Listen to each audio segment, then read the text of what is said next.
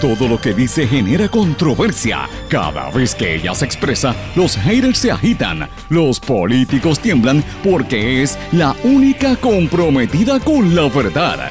Periodista, bloguera, relacionista licenciada, analista de la noticia, escritora y le dicen la provocadora en las redes sociales. Y ahora comienza en blanco y negro con Sandra Rodríguez Coto. Triunfo histórico de Yasmín Camacho Quinn trae una alegría bien necesaria en medio de tantos retos que tenemos como pueblo. Hoy también nos educamos con Sea Grant sobre las playas de Puerto Rico. Bienvenidos a su programa en blanco y negro con Sandra para hoy lunes 2 de agosto del 2021. Le saluda Sandra Rodríguez Coto. Oro de Yasmín Camacho Quinn trajo una alegría enorme. Todavía estamos celebrando como puertorriqueños, pero también levanta la tremenda y la eterna controversia de qué es ser puertorriqueño, la diáspora, cuál es el papel de la diáspora y la mezquindad que pervea entre tanta gente que no reconoce o no quiere reconocer nuestros triunfos. Hay dos grandes notas discordantes sectores de los estadistas y obviamente Gigi Fernández. Vamos a hablar de eso.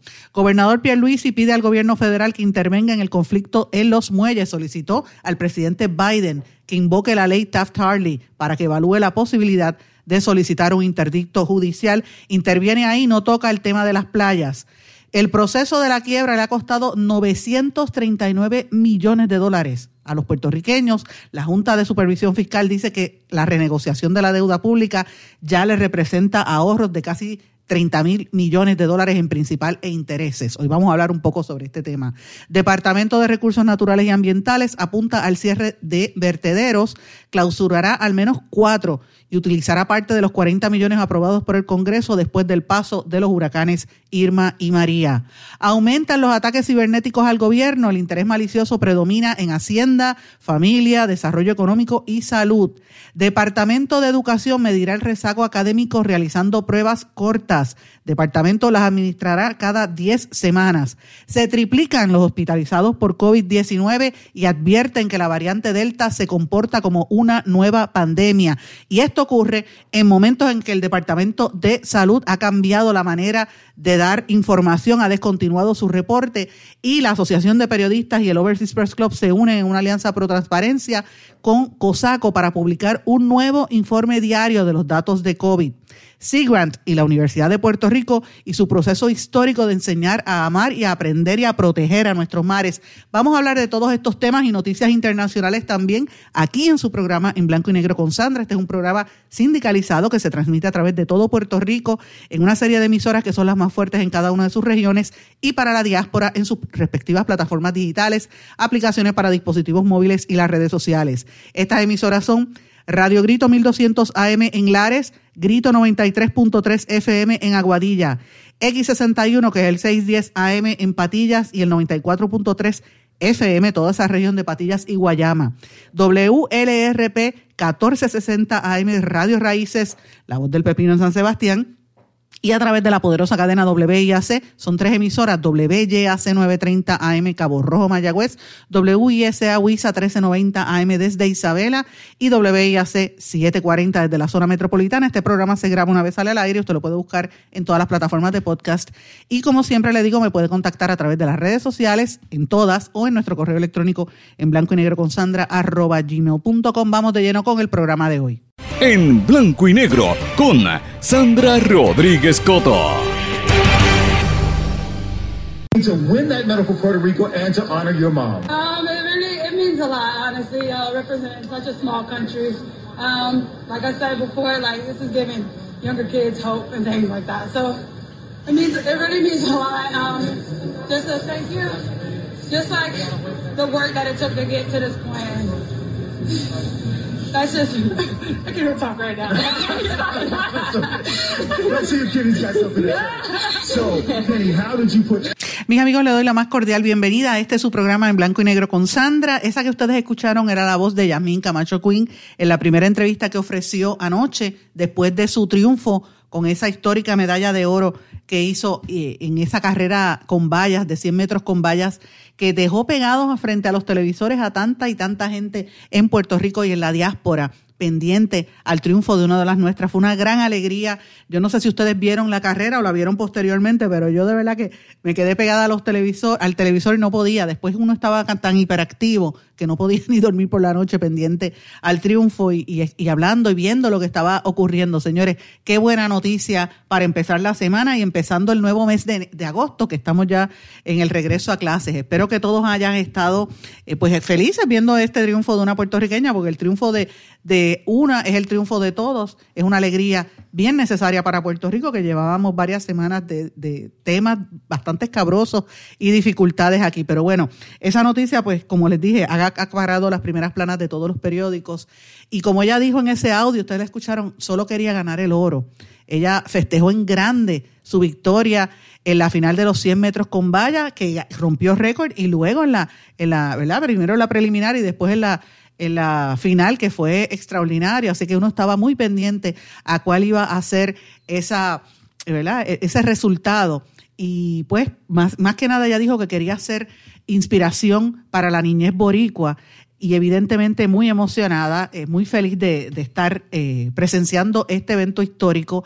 Para mí ha sido una noticia interesante porque, señores, son las últimas dos Juegos Olímpicos, hemos obtenido medallas de oro de dos mujeres también, Mónica Puig y ahora Yasmín Camacho Quinn. Dos mujeres que se han prácticamente eh, preparado su carrera fuera de Puerto Rico, que eso también plantea el tema importante de la diáspora, de cómo la, más de la mitad de los puertorriqueños no viven en esta isla precisamente por los problemas que tiene Puerto Rico, la falta de, oportunidades, muchos se han tenido que ir de aquí, pero el hecho de tú estar fuera de nuestra tierra, de nuestro 100 por 35, no significa que dejes de ser puertorriqueño, a menos que te asimiles y, cambies en otra cosa, ¿verdad? Así que este, este triunfo pues ha traído también el eterno eh, dilema del estatus y la controversia política, eh, y yo miraba ayer las, conversaciones de la gente, yo decía, bueno, pero uno no se puede disfrutar porque rápido empiezan a, discutir sobre estos temas tan terribles, ¿verdad? Eh, y, uno lo que tenía era que ver la hazaña que tuvo esta muchacha que hace muchos años había tenido un traspiés en una de las competencias, se había caído y logró recuperarse eh, para estos nuevos Juegos Olímpicos. Es un buen ejemplo de, ¿verdad? De, superación. Y tenemos que mirarlo desde esta perspectiva, mis amigos que me están escuchando. Nosotros veníamos de un fin de semana de las protestas en, Rincón por Sol y Playa, de todo el problema que ha habido, de cómo una piscina se ha convertido en el símbolo del cambio climático, de la corrupción en Puerto Rico, eh, todo lo que va a pasar en, el tribunal que se anticipa a partir de hoy, en los próximos días allá en Rincón, la situación terrible, la, el, ¿verdad? La, tensión que hay en en los muelles, entre el, ¿verdad? con la distribución de los, de los alimentos, el desahucio que se planteaba por parte de Pritco a las cooperativas como la de las mujeres en Utuado y la otra cooperativa en Comerío, que supuestamente iban a dejar sin efecto en los tribunales, eh, la nueva elección del presidente de la Universidad de Puerto Rico, un segundo presidente en menos de dos semanas, y este va a ser presidente interino, Jorge Valentín, por dos semanas nada más, eh, la llegada de unos congresistas que estuvieron este fin de semana en Arecibo viendo el radiotelescopio, o sea, fíjense todas las actividades que les he mencionado, las situaciones del gobernador también, y en medio de toda esa tensión, sobre todo lo que ocurre en Rincón con las protestas que se están llevando a cabo allí, de momento todo se detuvo por una alegría que es el deporte. Y volvemos a lo mismo, el deporte nos une, en vez de estar peleando, deberíamos estar celebrando el triunfo de alguien que optó por correr y por competir con la medalla de Puerto Rico. Eso, eso de por sí nada más es un gran honor y es una gran alegría, por lo menos yo me siento así. Me siento también feliz que haya sido una mujer y más que nada que haya sido una mujer negra que, que, que represente la afrodescendencia, que aquí en Puerto Rico todos somos afrodescendientes, aunque la gente no lo quiera admitir, todos lo somos, porque es la realidad. Eh, y la mezcla que ha habido también entre los puertorriqueños y los afrodescendientes en los Estados Unidos, que eso está ahí, que eso es real y que a pesar de todos los discrímenes y, los prejuicios que hubo, por ejemplo, en el, a principio del verano con la llegada de todos estos turistas norteamericanos, tenemos que tener presente que haya habido un vínculo porque nos unen unos pasados ancestrales bastante cercanos. Así que todo esto se conjuga en el triunfo de esta gran atleta que más que nada, además de todo esto que le he mencionado, lo más importante es demostrar el tesón y el deseo de echar hacia adelante y, el, y, lo que quiso hacer ella, representar a Puerto Rico, que pudo haber representado a los Estados Unidos, pero ella misma dijo, no, yo quise hacerlo por Puerto Rico en honor a mi mamá y me siento orgullosa. Claro, ella no ha nacido aquí, ella no se preparó en Puerto Rico, ese es otro tema, ¿verdad? Que hay que discutir, pero eh, ¿qué es ser puertorriqueño? ¿Quién tiene el derecho a decidir qué es ser puertorriqueño? Esto es un, un, dilema eterno que siempre ha estado vinculado al deporte. Yo, mientras veía las discusiones ayer, recordaba, y les quiero a los amigos que no sepan, lo voy a mencionar, eh, en el año 2000, eh, hace 20, 21 años, imagínate, 21 años exactamente. Yo recuerdo, yo, me, yo eh, empecé a hacer una serie de reportajes en el periódico El Nuevo Día que se llamaba ¿Qué es ser puertorriqueño? La nacionalidad puertorriqueña. De hecho, me gané el premio Eddie López, que es el premio más importante del periodismo que se entrega en Puerto Rico, lo entrega el Overseas Press Club, y es un premio por trayectoria precisamente sobre el tema de la nacionalidad. Y en aquel momento, le estoy hablando en el, 19, en el año 2000, imagínense, estamos en el 2021, ¿cuántos años han pasado de eso? Yo recuerdo que yo había hecho esta serie de reportajes que la gente se sorprendió porque yo en vez de investigar o entrevistar a a, los políticos y a los analistas de siempre, yo me fui a hablar con artistas, con escritores, con, con historiadores, con atletas, sobre qué era para ellos ser, eh, ser puertorriqueño. Yo siempre traía el tema de que eh, yo sentía que, que para mí el, el, Tony Croato, por ejemplo, el cantautor italo croata argentino, porque miren toda la mezcla, venía de Italia, familias croatas, era más puertorriqueño y había hecho mucho más por Puerto Rico, rescatando la música con Alexis Morales Cales y todo el grupo con quien él estaba, y eso hay que reconocerlo, pero se decidió ser puertorriqueño y rescatar nuestra cultura, se fascinó de la cultura puertorriqueña. Y él para mí era más puertorriqueño que muchos. Luis Miguel, el cantante mexicano, que la prensa le preguntaba, bueno, pero tú naciste en Puerto Rico, viviste en Puerto Rico hasta los 12 años, pero él es, él es el sol de México. ¿Por qué?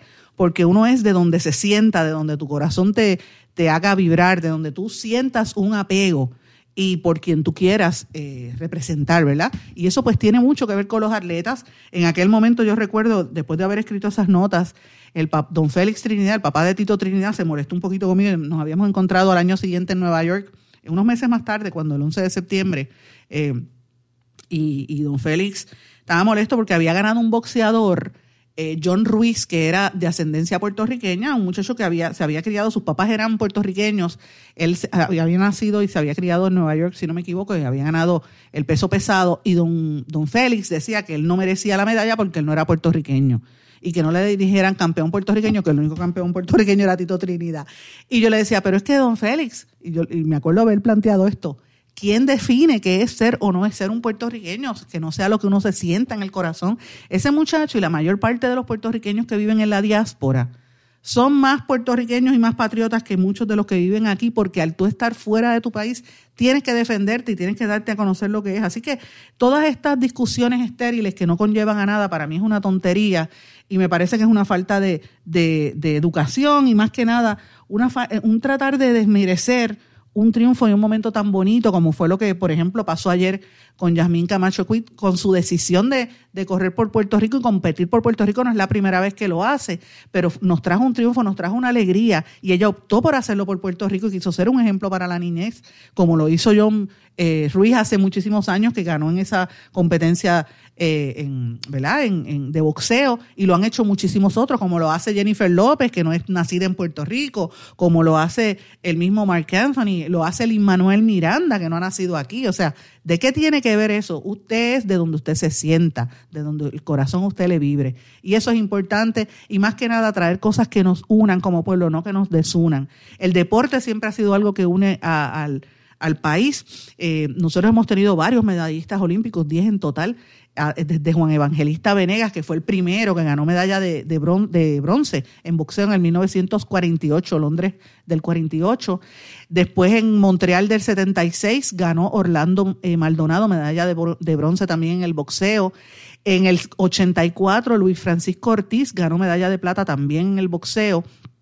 Aristides González en Los Ángeles del 84 también, esas, en esas Olimpiadas ganó medalla de bronce también en el boxeo. Luis Francisco fue en 57 kilogramos y, y Aristide González en 75.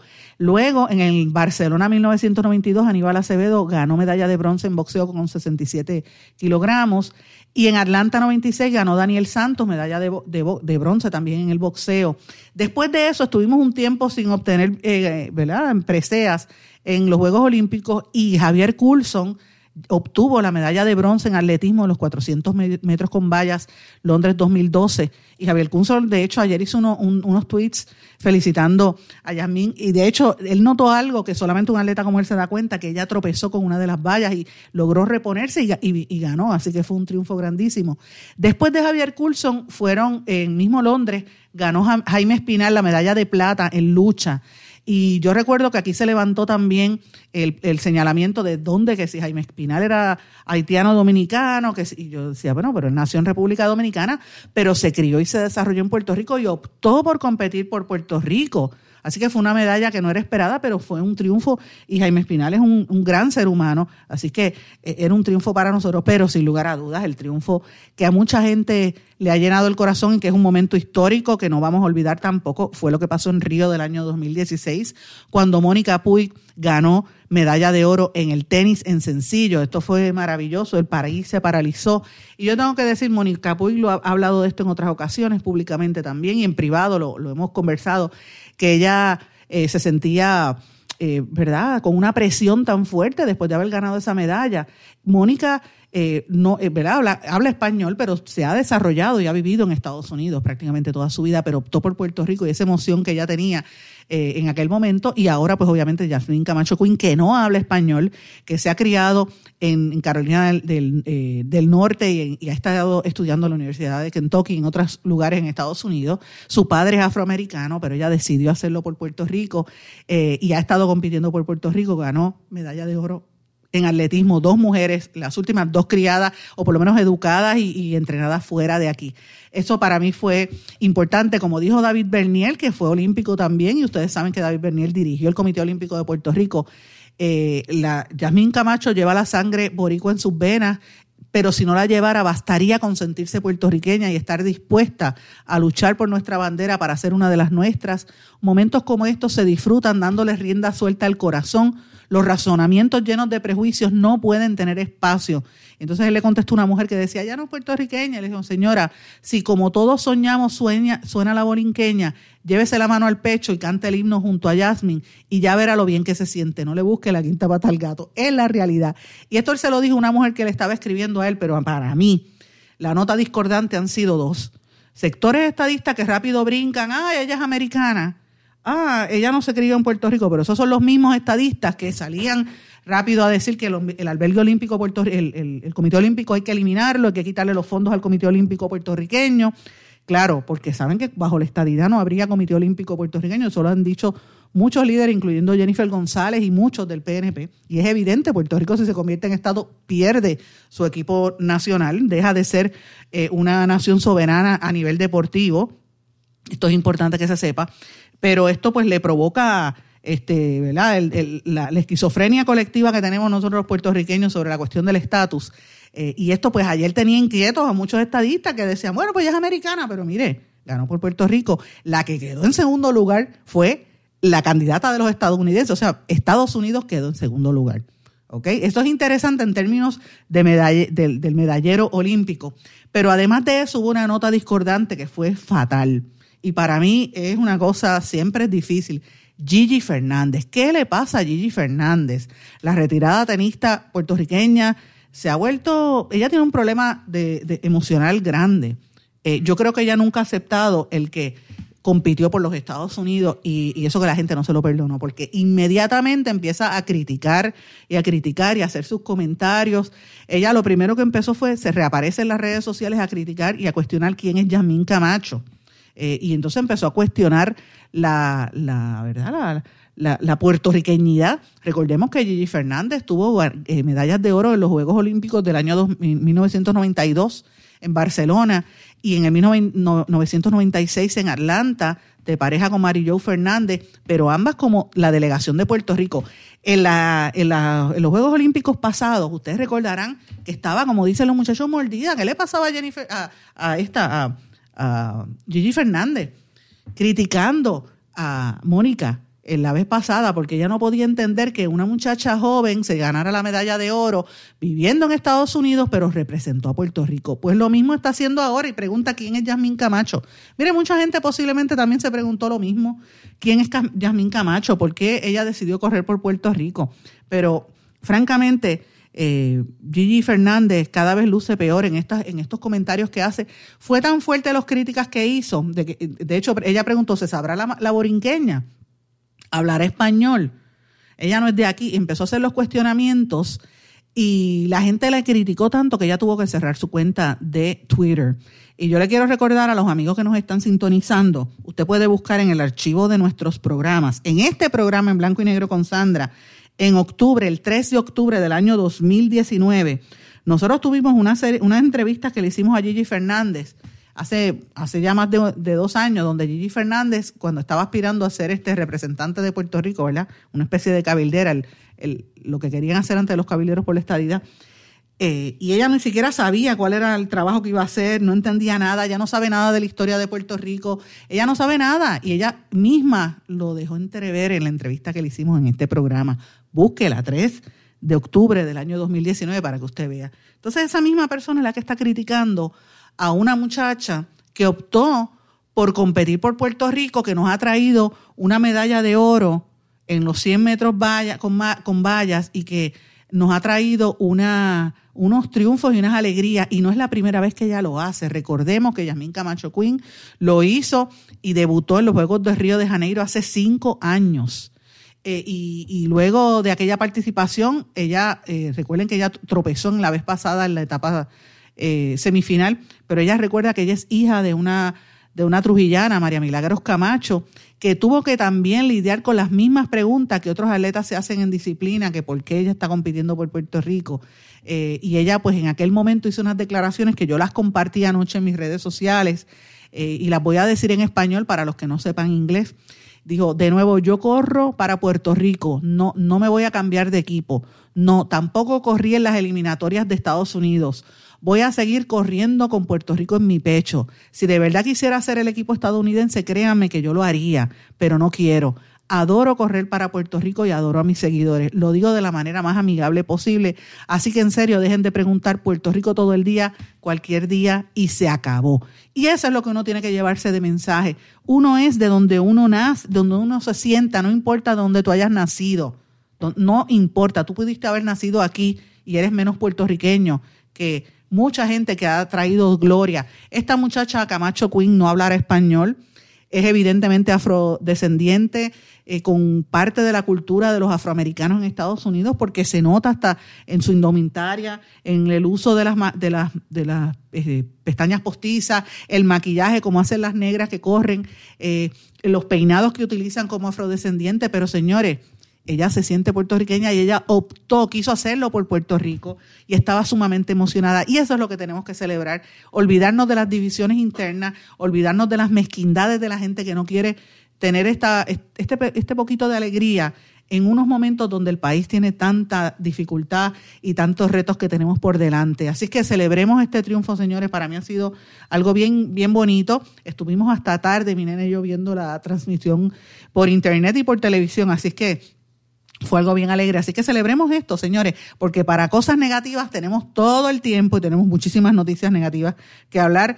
Cuando regresemos vamos a hablar sobre eso, vamos a hablar de lo que pasó este fin de semana en Rincón. Eh, entrevistas que hicimos en Rincón y vamos a hablar de los asuntos pendientes que tiene el gobernador Pedro Pierluisi. Vamos al meollo de los temas, pero teníamos que comenzar con una noticia muy bonita que nos ha llenado el alma a mí y yo sé que a muchos puertorriqueños este triunfo de Puerto Rico en el olimpismo eh, y que va a quedar en los anales de la historia. Y brevemente antes de irme también quiero darle una felicitación a la amiga Sagara Rosario, nuevamente con la tenacidad, sin tener presupuesto, sin tener el, el, apoyo en muchas ocasiones, sufriendo y mendigando para que las empresas y la gente apoye al Comité Olímpico, que cada vez le recortan más fondos, ha logrado en los últimos dos Juegos Olímpicos este medallero y ha llevado equipos de, de, de deportistas que han estado presentándose por allá. Así es que en diferentes competencias a nivel internacional, mucho éxito y felicidades y gracias también a Sara Rosario, señores. Vamos a una pausa Regresamos enseguida. No se retiren, el análisis y la controversia continúa en breve, en blanco y negro, con Sandra Rodríguez Coto.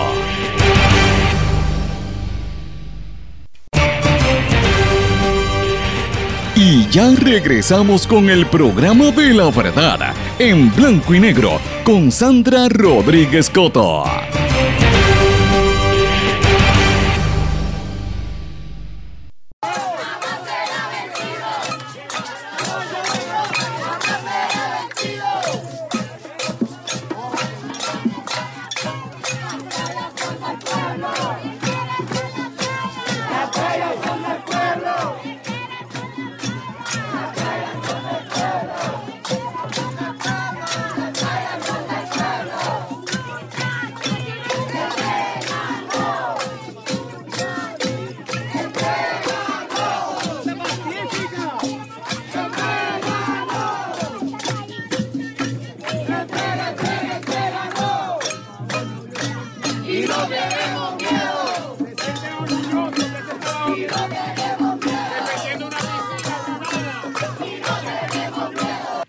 Regresamos en blanco y negro con Sandra quise comenzar para que ustedes escucharan un poquito el ambiente que se vive allí en Rincón, en la playa Los Almendros, frente al edificio Sol y Playa, donde desde hace varias semanas hay un grupo grande, bastante nutrido de manifestantes en contra de la construcción de un área recreativa que invade la zona marítimo terrestre en esa playa. Este fin de semana pues hubo actividades allí. Nosotros estuvimos cubriendo desde el sábado donde hubo pues obviamente una manifestación, una marcha de rincoeños que se unieron a la, a la protesta también y caminaron desde un punto del pueblo hasta las inmediaciones del edificio allí en la playa Los Almendros. Toda esa costa está prácticamente destruida por el paso del huracán María, que ha sido muy fuerte en todas las costas del país, pero quizás en los municipios más afectados después del huracán María fueron las costas, obviamente, de Rincón, la costa del municipio de Loíza, Barceloneta también, pero ciertamente Rincón es, es, desastre lo que ha ocurrido y dentro de ese desastre el ver esas construcciones pues es bastante sorprendente. Eh, nosotros estuvimos allí, todas las incidencias las cubrimos, si usted quiere ver qué pasó allí, pues puede, le invito a que busque en nuestro canal de YouTube, ahí están todas las entrevistas. Hubo un pequeño, una escaramuza, como yo la definí, porque fue como una discusión entre el, el miembros de, de los que estaban protestando con miembros de la policía porque ellos querían poner una caseta de campaña y amarrar a la, a la verja. Los policías se opusieron, pero quedó en nada. El sábado también estuvo el monitor federal de, eh, eh, allí y yo estuve conversando con él. Él no quiso emitir declaraciones, no está autorizado a dar entrevistas, pero le solicitamos formalmente una entrevista eh, y estuvimos conversando. También conversé con los observadores de la Brigada Legal Solidaria, con los manifestantes y obviamente con los policías. Tengo que decir algo, y esto es una realidad. Eh, creo que hay que el gobierno de Puerto Rico debería tomar acción en torno a los policías que están allí. Hay un exceso de policías, pero los tienen eh, un poco mal, porque es que la realidad es esa. Los tienen en una serie de carpas pasando un calor, una cosa horrible. Y más que eso, el edificio Sol y Playa tiene un inodoro portátil que parece, es una peste horrible. Y la tienen al lado de donde están los policías, los pobres policías, tras de que tienen que estar cogiendo sol, eh, con arena, que ellos no quieren estar allí, porque hablé con varios de ellos y se les nota en la cara que no quieren estar allí, los ponen a, a oler esos, esas pestes. Eso es una falta de respeto a los policías del país. Y yo exijo públicamente a que las autoridades le exijan a los dueños de sol y playa que limpien ese inodoro portátil, que eso queda dentro del... Porque fíjense que hablan de los manifestantes, los manifestantes afuera mantienen las zonas limpias, tienen brigadas de limpieza, pero ese baño asqueroso lo tienen allá adentro y los policías son los que se tienen que oler eso. Eso es una barbaridad. Y yo lo vi, eso nadie me lo contó. Estuvimos allí, vimos las manifestaciones. Quiero mencionarles algo también, que ese, este sábado hubo una noticia que salió a nivel internacional que a mí me llamó poderosamente la atención.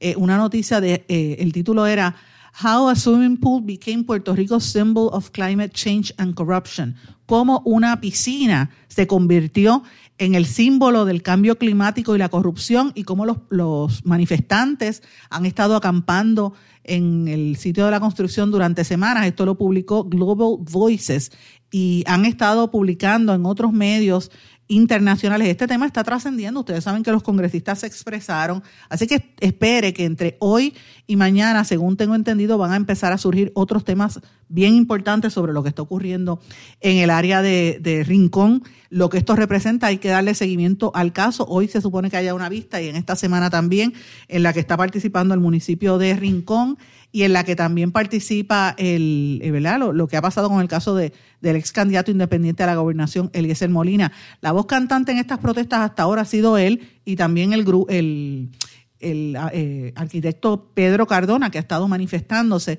pero también ha habido miembros del, del Partido Victoria Ciudadana, específicamente Mariana Nogales eh, y otros sectores. Estuvieron también la juventud del Partido Independentista, que ha estado también allí en campamento. Allí han ido legisladores populares que estuvieron en una eh, como una pequeña vista ocular y eso fue el fin de semana anterior y han estado también legisladores de otros partidos, así que me parece interesante. Los únicos que no han ido por allí, que yo sepa hasta ahora, son del PNP.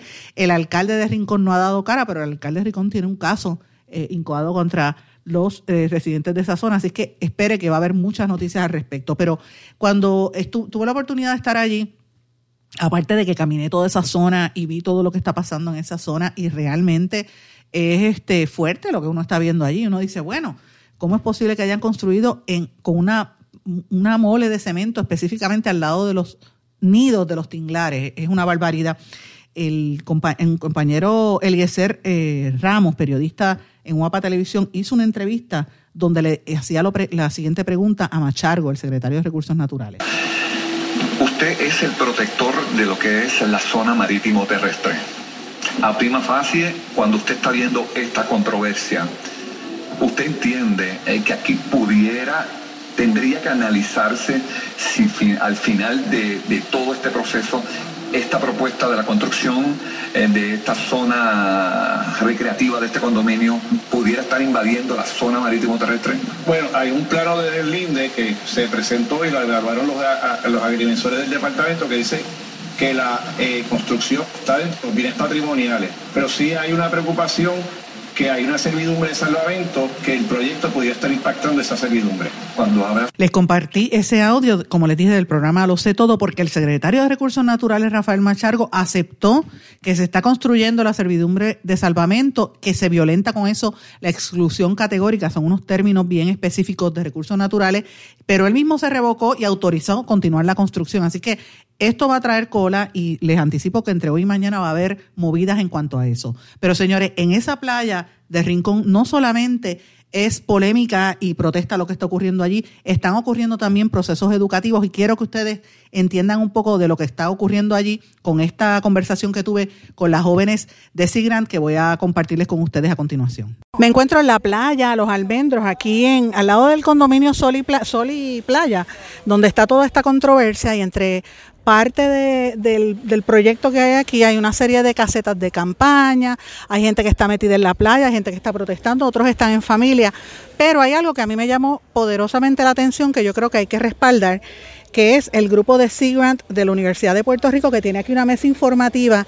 Y llevan rato dando talleres a todos los niños y a la comunidad que se acerca para entender que, las maravillas que es el mar de Puerto Rico, las, arenas de Puerto Rico y todo esto. Y conmigo se encuentra Ángela y Cristina y Cristal, oye, me ha dado con cambiarte el nombre, eh, que han estado desde temprano dando estos talleres. Empiezo con Cristal. Eh, Cristal, bienvenida en blanco y negro con Sandra. Quiero preguntarte, veo que ustedes tienen unos potecitos con diferentes tipos de arena. ¿Qué es eso? Sí, muchas gracias. Mira, estos son diferentes arenas que se han ido recolectando de las diferentes playas de Puerto Rico y es para mostrarle a las personas, ¿verdad?, las diferencias de las playas. Como puedes ver, hay algunas que son más oscuras, hay algunas que son más claras, ¿verdad? Y eso depende de la composición, es decir, de qué están hechas, ¿verdad?, esas arenas. Eh, ¿De qué están hechas las arenas? Porque la gente piensa que puede ser este de piedra o puede ser de coral. ¿De, qué están hechas las arenas? Pues las arenas tienen una mezcla de lo que son eh, algas calcáreas, ¿verdad? Que son algas que tienen su esqueleto está hecho de carbonato de calcio, tienen pedacitos de corales, también pueden tener pedacitos de conchas como de las almejas, de los moluscos.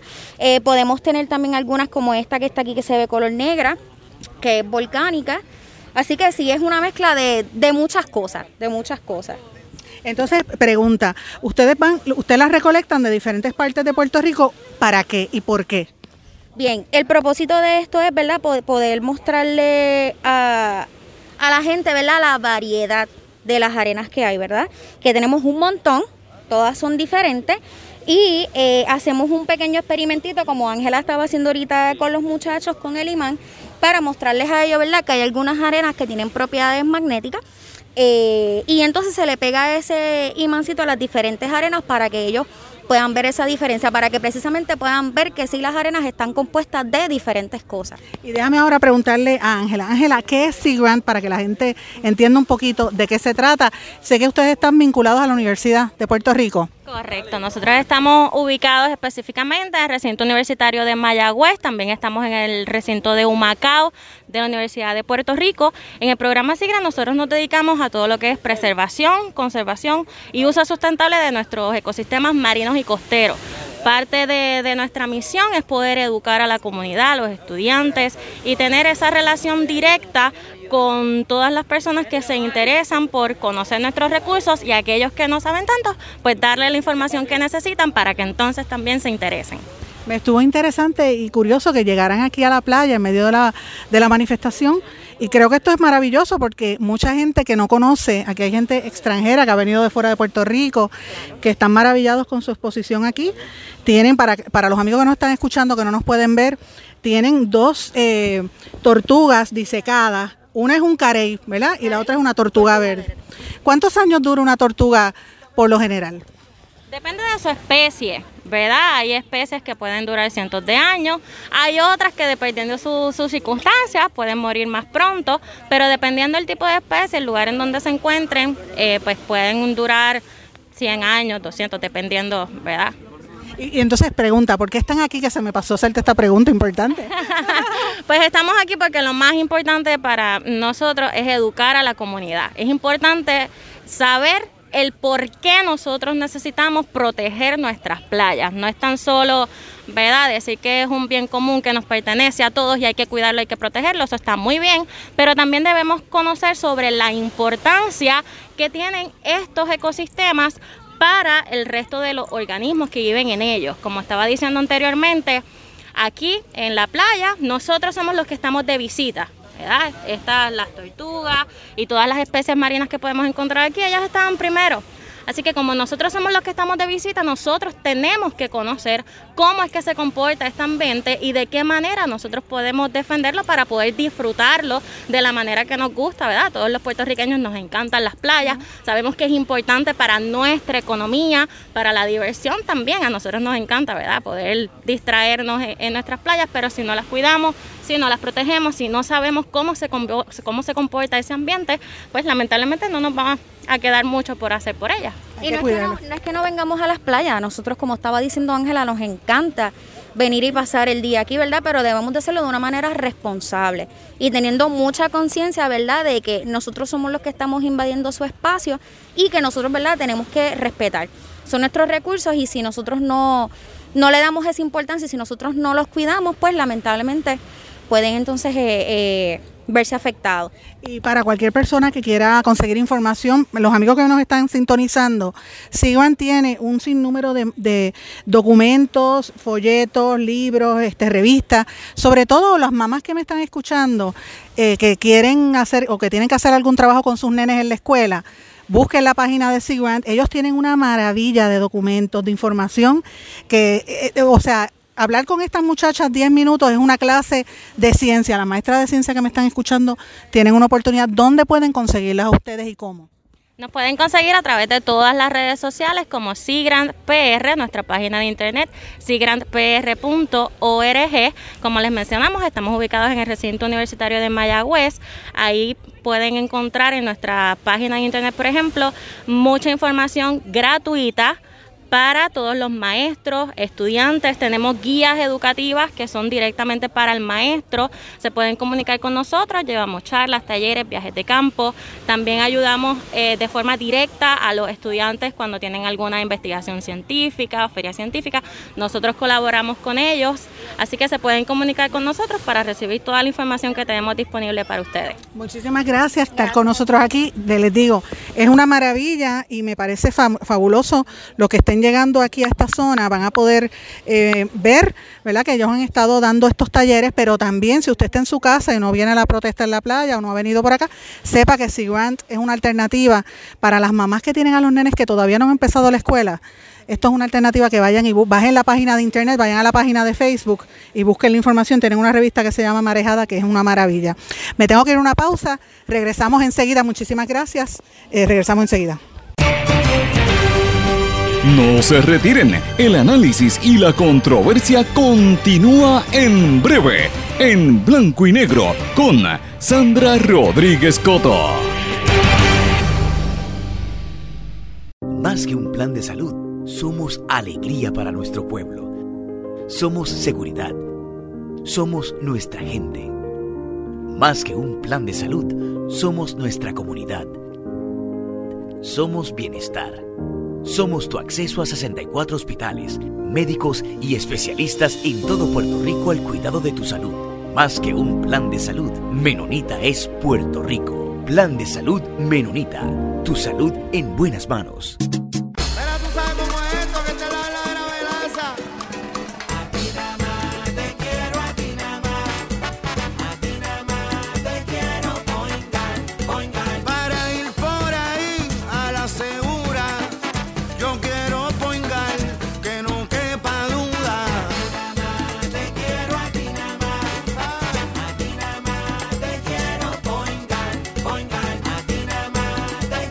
Quiero. Point Guard. Quites el dolor de cabeza con sus obligaciones de contabilidad con los servicios que presta Villalba y Villalba Company. Directo, personal y con sensibilidad humana. Lo que se busca en un verdadero asesor de contabilidad para todo tipo de servicio de contabilidad, pago de IBU, pago de nómina, informes trimestrales y anuales y otros. Ofrecen servicio directo personalizado. Villalba y Villalba Company. Para orientaciones, su teléfono el 939-336-5774. 939-336-5774. Y ya regresamos con el programa de la verdad, en blanco y negro, con Sandra Rodríguez Coto.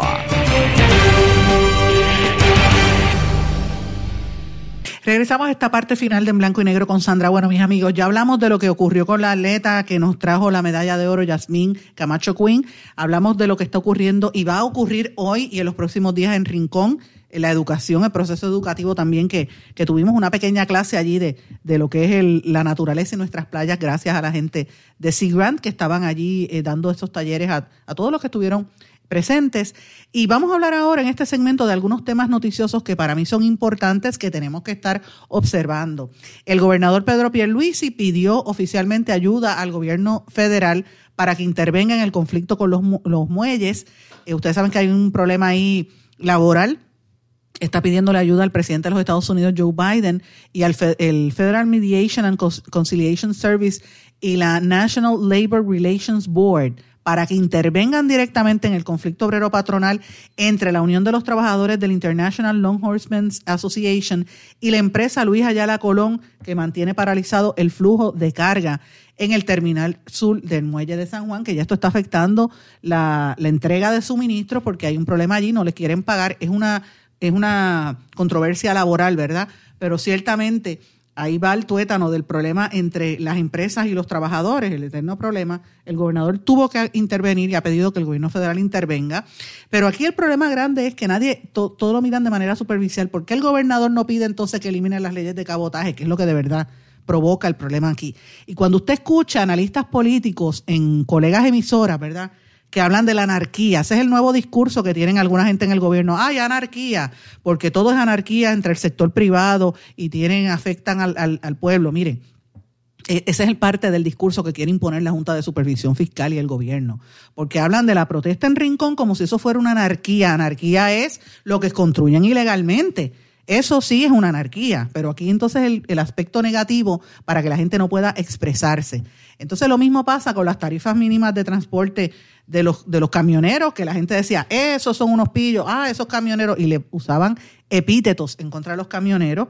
Cuando ustedes escucharon el planteamiento de ellos, llevan 15 años sin recibir aumento y por eso es precisamente que el gobierno se fue a favor de los camioneros y terminó esa negociación. La Junta de Supervisión Fiscal no quería honrarle. Es lo mismo que pasa cuando dicen, ah, los empleados son unos vagos, los puertorriqueños quieren vivir del PUA. Así los hay, hay un montón de vagos en todas partes, igual que en Estados Unidos. Pero tú no puedes decir que la gente no quiere trabajar eh, solamente por el PUA. La gente no quiere trabajar porque las condiciones de empleo son tipo tipo eh, esclavitud, así que no le conviene. Así que de verdad, ¿cuál es la anarquía que se vive en Puerto Rico? Es un sector que no quiere del desarrollo económico el desarrollo empresarial o es que el, se- el sector empresarial y, y- y sectores de poder en Puerto Rico quieren seguir manteniendo oprimidos al pueblo? Esas son preguntas que tenemos que mantener y plantear. Fíjense que el discurso de la anarquía lo dijo Manuel Sidre, secretario de Desarrollo Económico y Comercio. Lo considero mi amigo. Oigan esto, yo considero a Manolo Sidre mi amigo. Lo conozco hace más de 20 años. nos tenemos un gran aprecio y un gran cariño mutuamente. Hemos estado en juntas de directores, estuvimos en la Junta de la Fundación Comunitaria de Puerto Rico y, y hemos compartido de que él estaba en Productos de Puerto Rico y en un montón de sitios. Yo conozco bien a Manolo Sidre, a su esposa, a su familia. Eh, pero Manolo Sidre está llevando a cabo el discurso este de la anarquía. Pero fíjense lo que está pasando con la anarquía que ellos hablan de las cooperativas. Vino Pritco y el mismo desarrollo económico querían sacar a esas mujeres de, de Utuado, que sí deben 100 mil pesos. Mire, pero ¿cuánto le dejan de cobrar el gobierno de Puerto Rico a todos estos empresarios de las leyes 2022? ¿Mm? ¿Cuánto pagan ellos y dejan realmente? ¿Cuántos empleos han creado esos, esos empresarios que todavía no quieren decir? ¿Cuántas empresas tienen exención contributiva? Dígame si eso es anarquía o no es anarquía. Esos son los puntos que yo creo que la gente tenemos que empezar a hablar. Cuando uno lo plantea, entonces uno dice, ah, pues es el problema. Y rápido dicen, ah, las construcciones. Ay, Sandra, cállate que tú tienes construcción en la playa, porque eso es lo que están diciendo ahora. Ese es el mensaje de los, de los trolls en las redes sociales y de algunos en el PNP que lo distribuyeron por, por email para atacarme a mí. Para empezar, vuelvo y reitero lo que dije el viernes, no tengo construcción en la playa, esa casa no es mía, mi familia tiene casas en las playas y están todas de manera legal. Pero el problema no es ese, el problema es que aquí se ha construido en la zona, esto es parte del problema, en, en miren todos esos edificios de, de hoteles en Isla Verde, histórico, nuestra tradición ha sido esa y tenemos que empezar a repensar qué es Puerto Rico y cómo queremos que Puerto Rico pueda sobrevivir los próximos 100 años. Tenemos que cambiar. Esa es la verdadera anarquía. La anarquía es en el otorgamiento de, de- de permisos para construcciones ilegales, para extraer el carso, para destruir mogotes, para construir urbanizaciones en, en en- en áreas donde se caen las casas. Eso sí es anarquía, la anarquía de los permisos. Ahí es donde se tiene que empezar a, a deslindar una cosa de la otra. Para que Puerto Rico eche hacia adelante, todo el mundo tiene que caminar por un mismo lugar, pero no puede ser a, a expensas y apla- aplastando a la gente que lo necesita. Aquí hay mucha necesidad. Y esa es una realidad y, a mí me molesta cuando yo escucho este discurso de anarquía y uno tiene que pensar quién es el que trae la anarquía realmente. ¿Es el pueblo que protesta porque no puede más o son los que te imponen y que te están apretando? Miren, a los esclavos, cuando los esclavos no podían más, tomaban dos opciones, tres opciones. O se rebelaban contra el amo y eso producía que le dieran latigazos o los, o los mataran, o mataban al amo, esa era otra opción, y el otro era escapar. Esas son las tres opciones. Yo le pregunto a ustedes, ¿no, no es algo la protesta, una manifestación de que contra, dame aire de lo que está pasando? Eso es lo que estoy planteando, señores. Analice lo que le quiero decir y, es el planteamiento. Me molesta cuando se habla de anarquía la falta de, de responsabilidad que hay hacia el pueblo. Y yo quiero dejar meridianamente claro que yo entiendo que hay unos elementos de que le gusta, eh, ¿verdad?, la, la polémica y en todos los sectores y sobre todo los que protestan también. Hay unos elementos que creen que es la lucha armada y toda la cuestión política, que eso no tiene nada que ver. Eh, y esa gente hay que sacarlas también del medio o hay que no hay que prestarle atención. Ahora, el pueblo tiene derecho a manifestarse públicamente cuando se siente que las políticas no los dejan vivir. Y es la realidad, el pueblo puertorriqueño no puede vivir. Mire, la madre, madre soltera, jefa de familia, ¿cómo puede estar eh, viviendo y pensando en tranquilidad cuando se avecina que le quita el, el dinero del PUA si es que lo recibía? Y tiene que volver a trabajar con una escuela que esté en un proceso que no se sabe cómo van a estar funcionando las escuelas realmente, ¿verdad? Eh, con las columnas cortas que no se arreglaron, en medio de una pandemia que no se resuelve. Miren, muchas preocupaciones y esa es la clase trabajadora del país. La opción cuál es? Montarse en un avión y salir de aquí. Y nos seguimos despoblando y esto pues conlleva unos problemas mucho más serios también a corto y a largo plazo para el país, para el desarrollo económico, si no tenemos población. Así que es algo que, que se tiene que tomar con seriedad y no con estas, estos discursos de los ricos versus los pobres. Esto es algo que tiene que trabajar todo el mundo unido. Pero bueno, señores, ese era el comentario que quería hacer porque ese tema de, de la anarquía me tiene un poco indignada. Hay varios temas adicionales.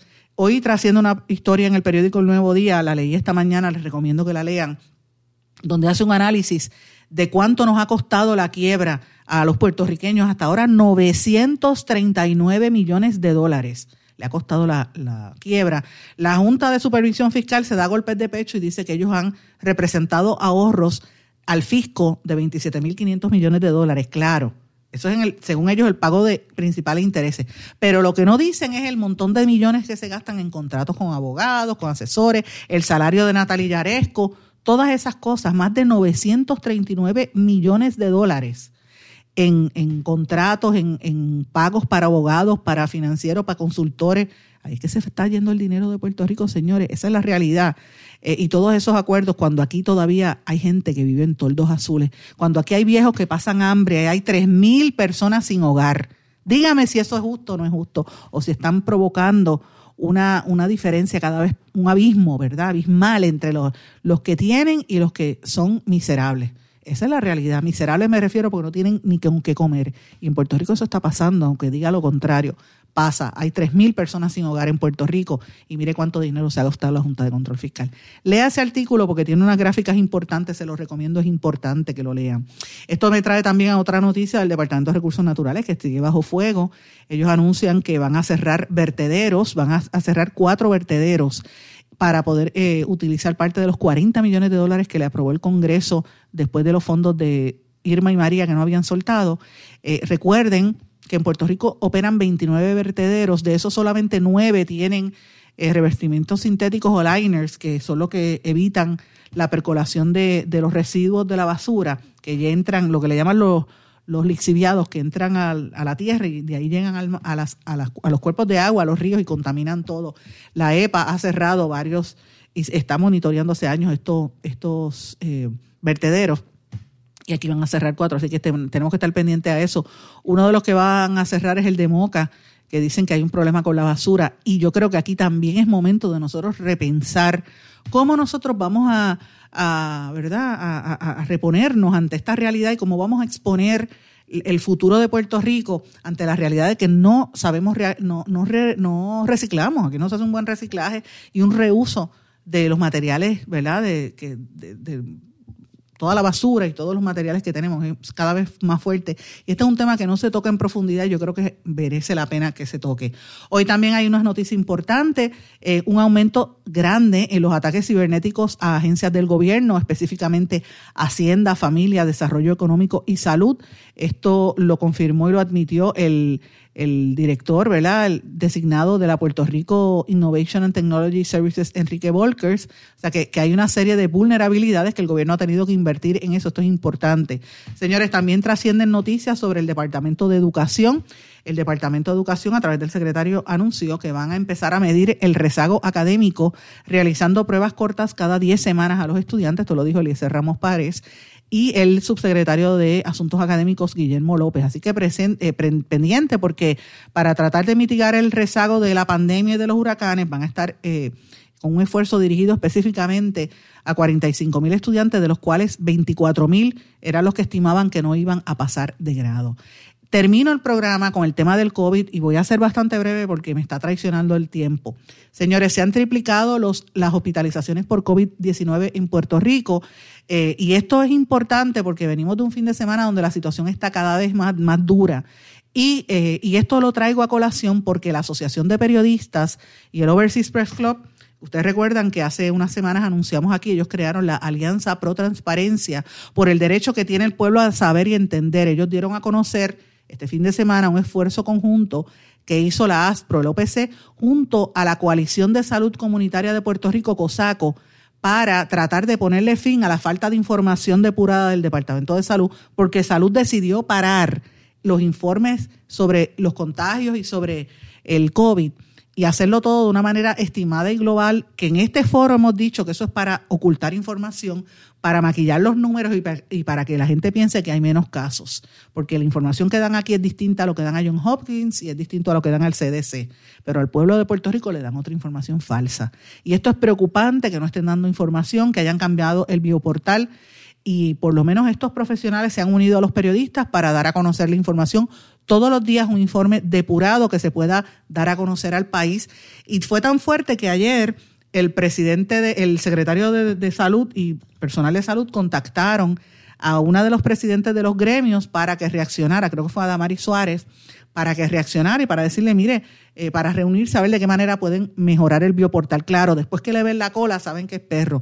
Mire, secretario de salud, doctor Mellado, yo le he dejado, le he dado break en todo esto, eh, llevo más de un mes dándole espacio para que usted haga su trabajo, pero vamos a tener que caerle arriba otra vez en la fiscalización, porque el Departamento de Educación, de Salud, está dejando pasar esto y mire la situación con el coronavirus. Dicen que el Delta ya se comporta como una pandemia distinta. Entonces los números aquí siguen subiendo y hay que tener cuidado en cuanto a esto.